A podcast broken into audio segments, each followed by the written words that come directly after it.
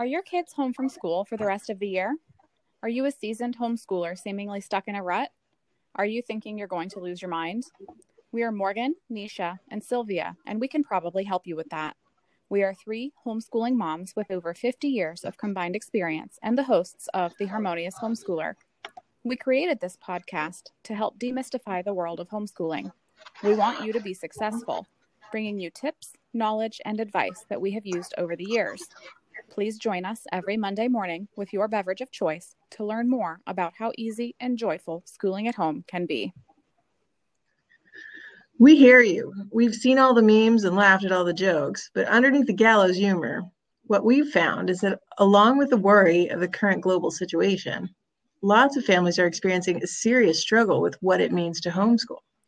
Our goals in starting this podcast are to reframe the discussion away from the focus on the difficulty of homeschooling and the unpleasantness of being home with kiddos all day, to show our listeners the joy and fun that is possible to find on this kind of educational journey, whether temporary or permanent. Your kids might go back to school, but we may be able to help you find opportunities to take something deeper away from this experience. For our veteran homeschooling friends, we hope to be a place where you can drop in, have a laugh, and regroup, and we definitely want to hear from you. So let's introduce ourselves. Hey there, my name is Morgan. I've been a homeschooling mom of three for just about six years now. Our family relocated from South Carolina to Delaware in 2016 when my husband was transferred to Philadelphia for work. We started on the typical route of the private school, private preschool through the toddler years before moving on to our neighborhood public school we thought, as many people do, that there was this specific path that we needed to follow. And that's exactly what we were doing until we recognized that it wasn't going to work. My two oldest boys have some special needs and learning differences. One is classified as twice exceptional, which we'll get into later. The other has dyslexia, dysgraphia, dyscalculia, and an anxiety disorder that was brought on by his experience in the traditional school setting. It was abundantly clear that the needs of our children couldn't be met by this system. Private school was out of the question, given my husband's recent job transition, so homeschooling was really the only option left. We felt at that point that we had nothing to lose, and despite being terrified and absolutely clueless, we dove in headfirst with both boys. It was an immediate success. We knew within months that this was the solution we'd been searching for. By the time our youngest was ready for formal instruction, we were very much settled into our routine, and she just eased right into our existing day as if she'd been there all along. All three of my children are thriving, and I'm incredibly fortunate to be able to provide them with the childhood they deserve. Nisha? Hi, everyone. I'm Nisha. Your feedback. Um, I live up here in Vermont, and we've been homeschooling since 2011. Uh, we got on this route when my oldest was five, and up here in Vermont, kindergarten screening starts in the spring before they enter kindergarten. So when we went through that, um, there wasn't enough spots for for us to be able to get in because of the fact that um, it needed to be first come first serve as far as educational and developmental developmental needs and then income level. And since we didn't meet any of that, we were denied. Um, and because our child tested off the charts, we were scolded by the administration for having a child who already knew how to read and write and do math with ease. Uh, we were asked to go through special testing, which showed at the age of five that she could read and comprehend at a fifth grade level the school system said we had two choices. We could put her in first grade at the age of six when it was mandatory here in Vermont, or she could be put into at the age of five in with fourth, fifth, and sixth graders. And for my husband and I, that really wasn't an option. We didn't want our five year old in with preteens and teenagers. We looked at doing a private school, except they wanted to keep our oldest in the class with her peers, but wanted us to pay double the tuition to hire a special teacher to come in to create a curriculum and to execute the plan in class, doubling the tuition toss. And that was not even an option. We, sorry, no, wasn't going to happen. So we turned to homeschooling. Here in Vermont, we have just have to show academic process. So when it came time for my oldest to turn five, We didn't even bother with the kindergarten screening. We just jumped, jumped that jumped her right into homeschooling. How about you, Sylvia? Um, my name's Sylvia. We live in Connecticut. We came to homeschooling our kids when we moved to Dubai in 2008. Um, Dubai has literally hundreds of for-profit schools to choose from, and for me, it was a question of being overwhelmed by a system that I did not and still do not understand. And we were also kind of broke when we moved there. Um, so our kids were kind of had an interview at this super prestigious school, and they we had been there maybe four days, and it was probably 110 degrees. We had got the three of them into a taxi. We had a map but our driver would not look at our map. So we drove out to the desert and the oldest began to throw up and then the middle one began to throw up and then the youngest began to throw up.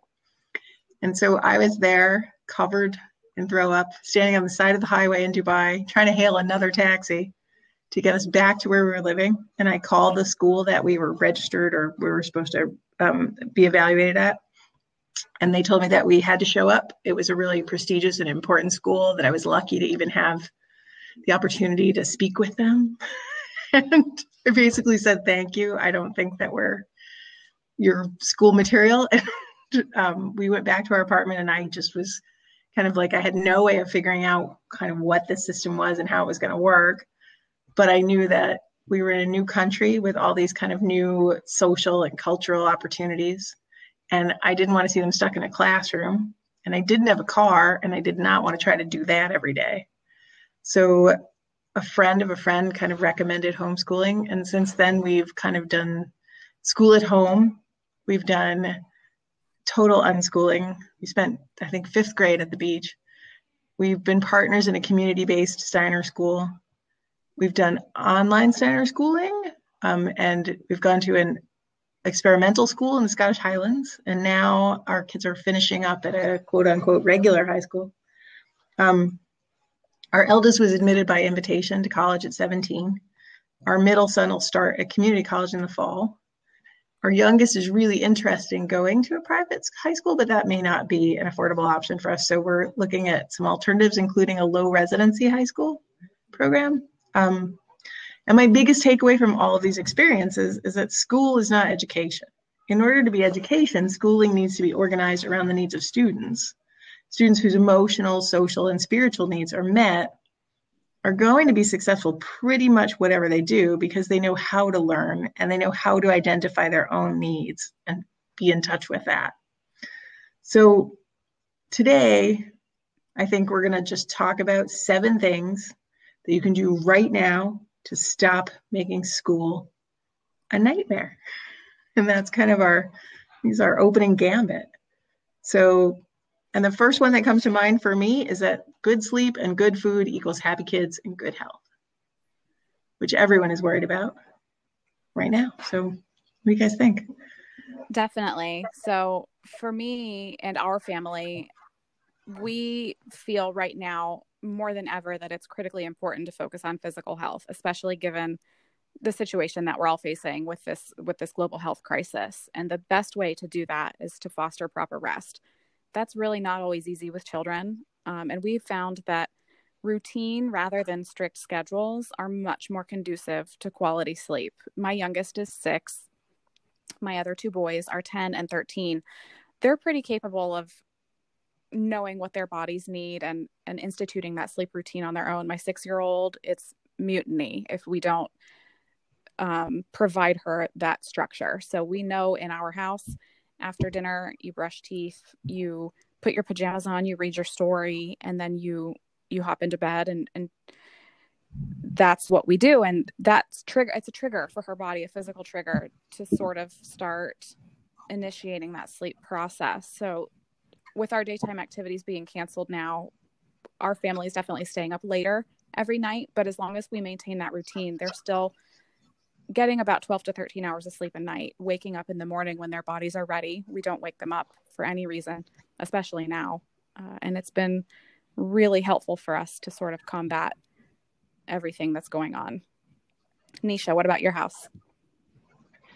Our house is kind of all over the place. Um, my girls are serious into dancing.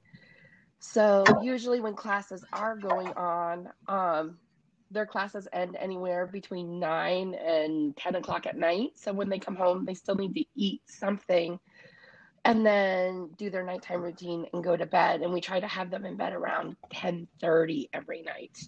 Um, a lot of the times when we don't have class, especially late lately since it's all been closed, um, the kids put themselves to bed.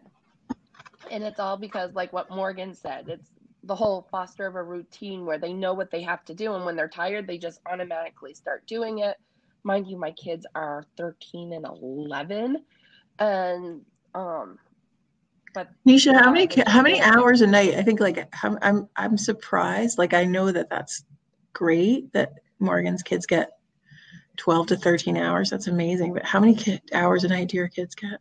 Do you know? Um, they put themselves to bed between 9:30 and 10 and then they get up between 6 and 8 usually. Oh, ouch. So but that's natural. We don't wake them up. Um, Cassie, well, maybe the chickens wake them up. Let's be honest. Maybe the chickens because they squawk. and that's Cassie's thing. So, um, Cassie gets up and she deals with the chickens and stuff, and then Allie pouncers down whenever she wakes up, and then they start their morning routine. Gotcha. Yeah, my kids, But, I don't know, yeah. they're all over the place. They like they go to bed at one or two in the morning. I don't know what they do because I definitely don't up. um, so okay, point number two: learning does not only happen with a lesson plan while you're seated at the desk. And we were talking about this the other day, and Morgan told this great story that she told to explain to one of her friends. So Morgan, share that with us again if you don't mind. Yeah, so we've all sort of been conditioned to think that learning happens in a very strict setting. You you hop on a bus in the morning and you go to school and you sit at a desk and your teacher stands up at the board and and begins this lesson. So our we are conditioned to believe that that is how learning happens. And veteran homeschoolers are very familiar with this term deschooling, which is basically a time to sort of reset your brain and erase all of these preconceived notions of what learning is. And all of uh, the friends of mine that have kids in traditional school are just now sorting to realize that. Uh, a friend of mine said that she sort of felt like she was a failure at this, that she wasn't going to be able to educate her kids. She had sent them outside to the backyard so that she could have some time to decompress, where they built fairy houses for an afternoon. They grabbed tools out of the garage, saws, measuring tapes. They collaborated with each other on this design of a fairy house. They measured the pieces to make them all the same size, worked together, came up with this design, and executed it.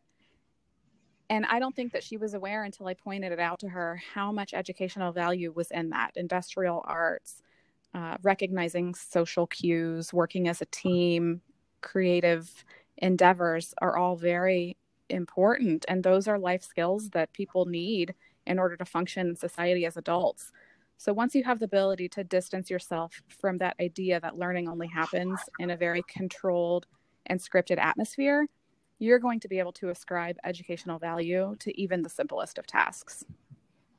Yeah, and one of the things I think I've found for my kids and high schoolers is that when they've entered a traditional school, they've had really good experiences because they're interested in what they can learn and not as interested in what their grades are.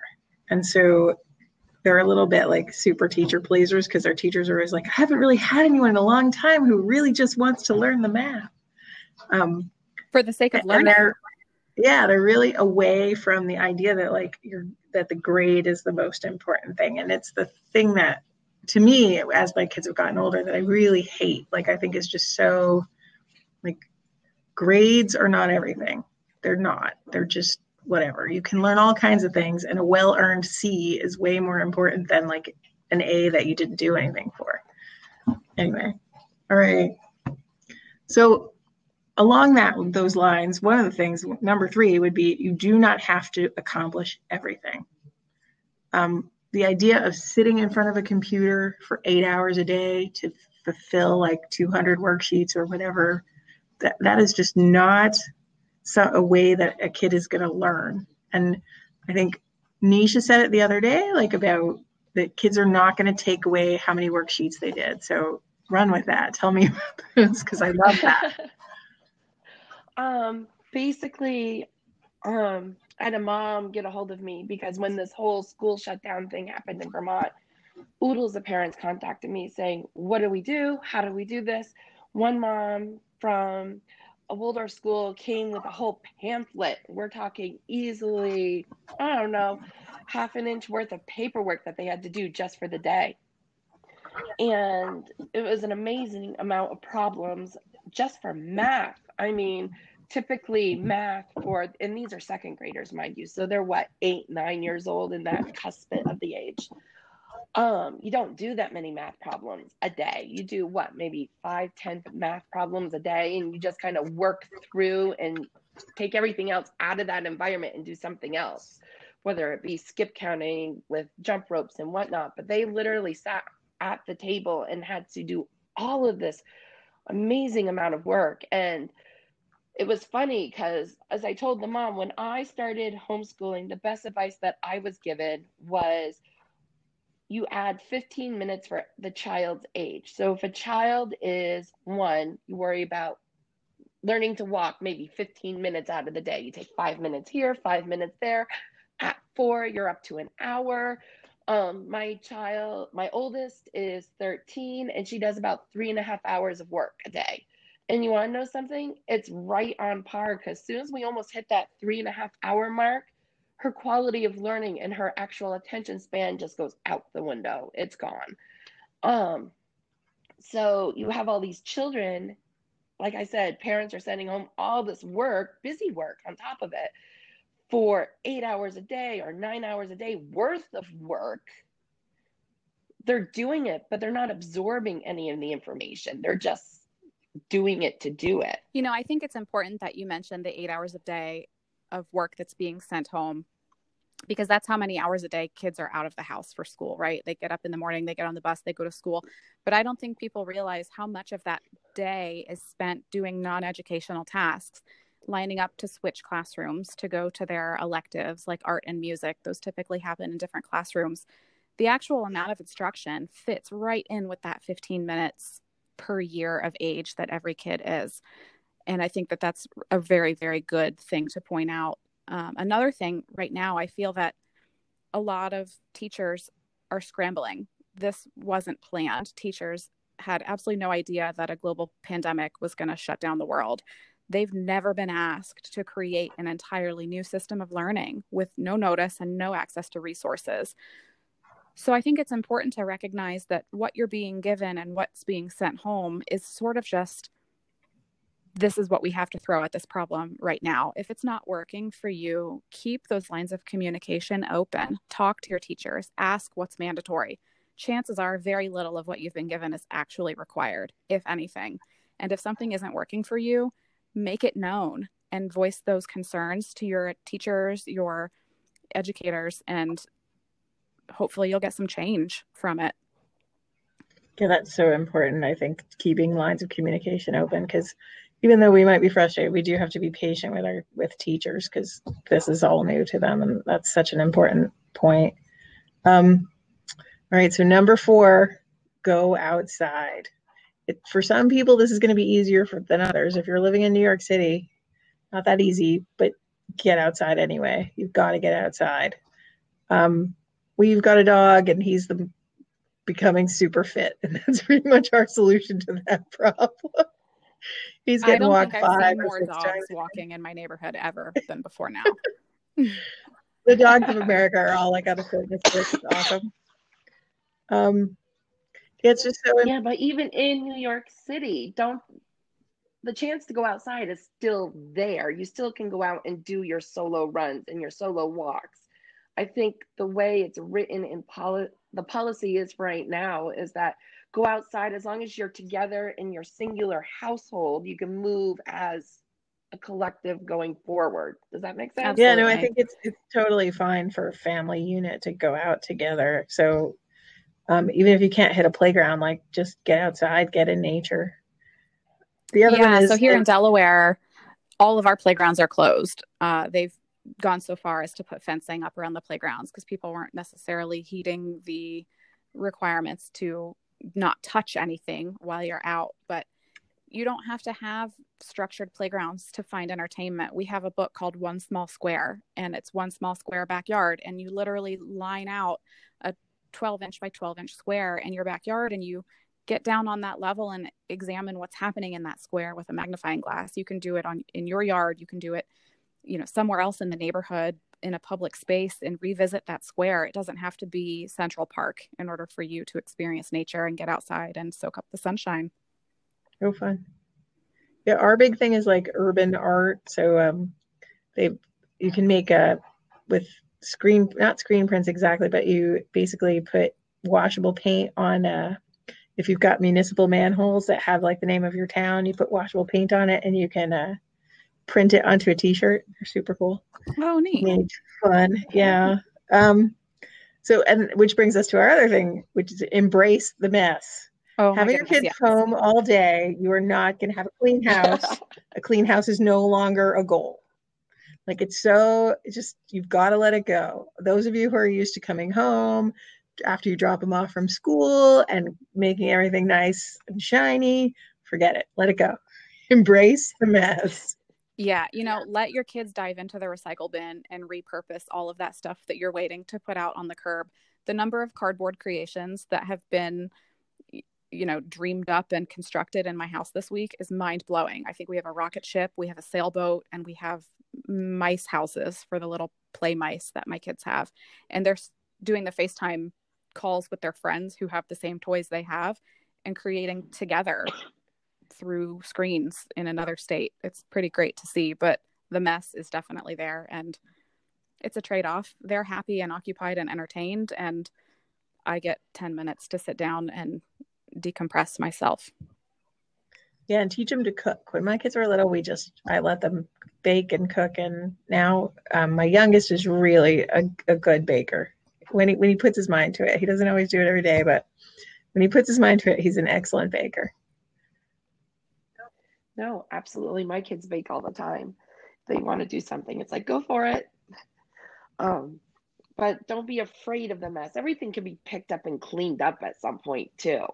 I mean, a lot of people get a lot of um, twisted up in knots when things get dropped on the floor. Just just take it with a grain of salt. Just grab something, wipe it up. It's done. It's over with. The sweeping, if they drop flour in the kitchen, finish baking, then clean up the mess. Don't worry about cleaning up the mess immediately because I promise the egg will go on the floor next. Funny. All right. Um, consistent rhythms. So I have to say, I am not good at this, and I know it's important. And I was much better at it when my kids were little.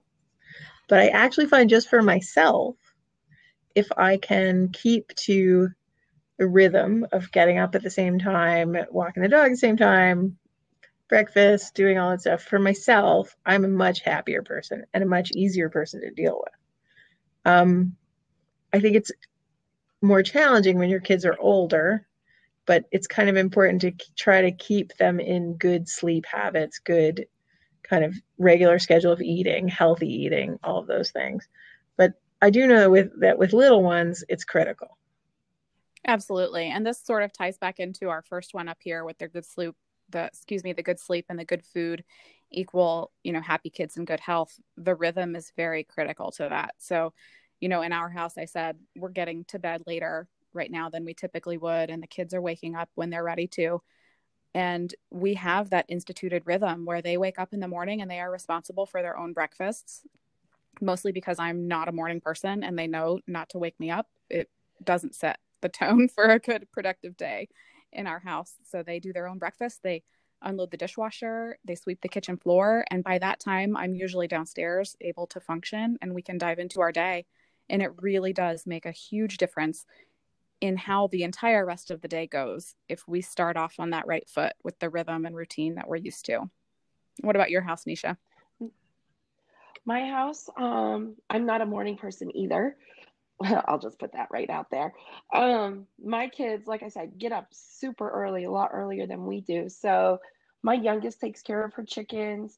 Um, my oldest vacuums the stairs and they sweep the floor and they have breakfast. And usually they're already done their first what we call lesson block before I'm even out of bed.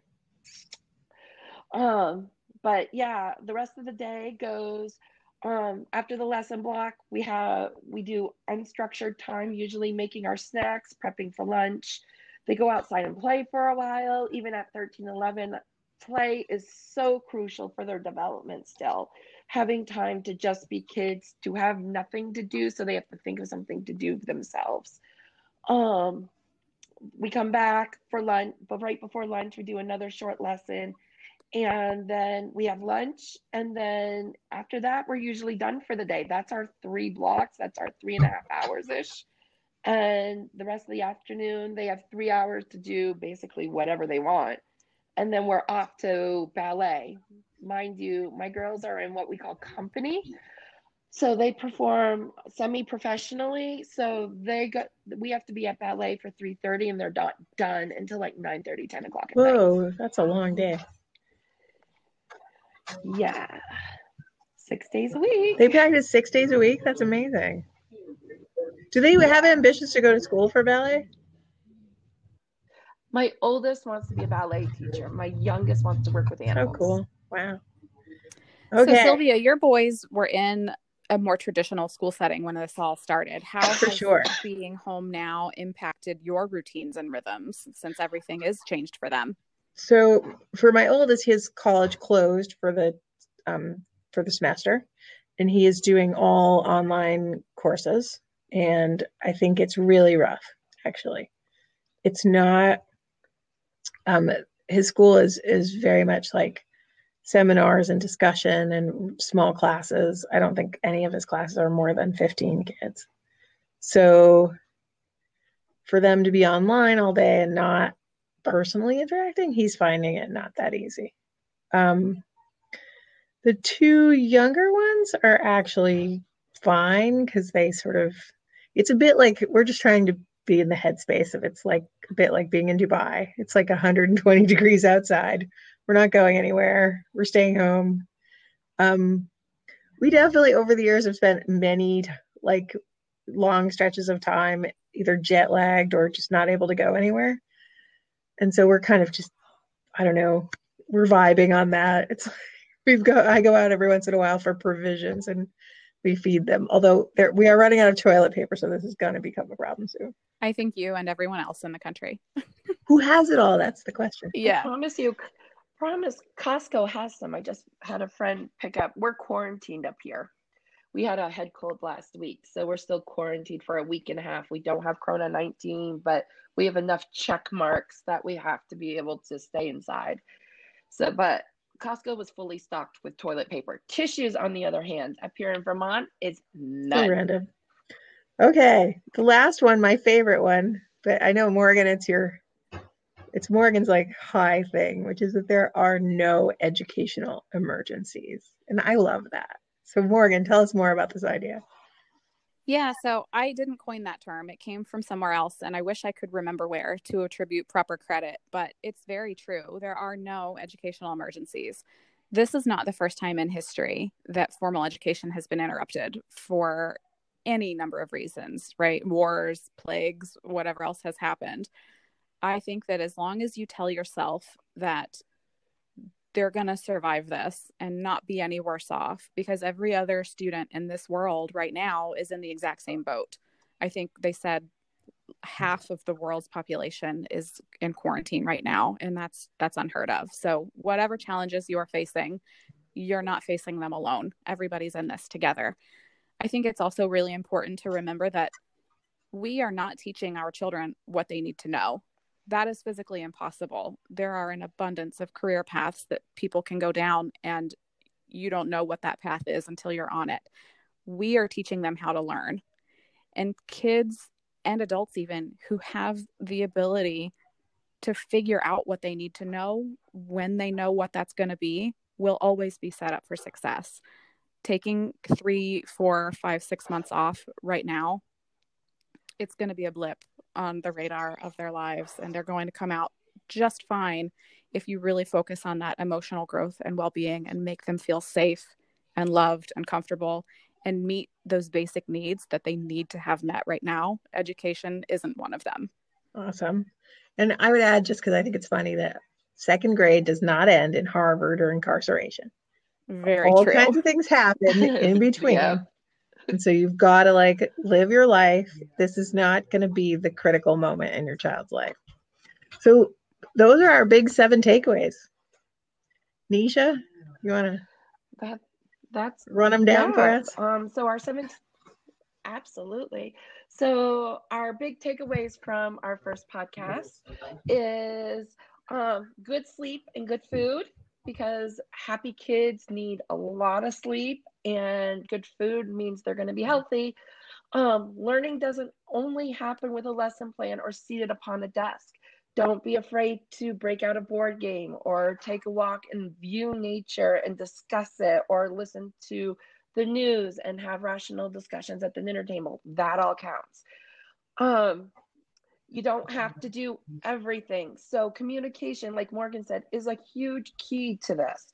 So, if you're coming home with oodles amount of paperwork, please pick up the phone, call your teacher, let her know, you know, this isn't working for our oldest or this isn't working for our youngest. We're finding that X, Y, and Z is the issue, and we need to be able to do this and work something out with the teacher. Um, go outside because honestly, UV exposure is great for vitamin D and keeping you healthy and sane. Um, embracing the mess. Don't worry about at this point having a perfect household. Trust me, we all live, all the both Sylvia and Morgan, along with myself, live at home all the time, and our house is not perfect. None of our houses are.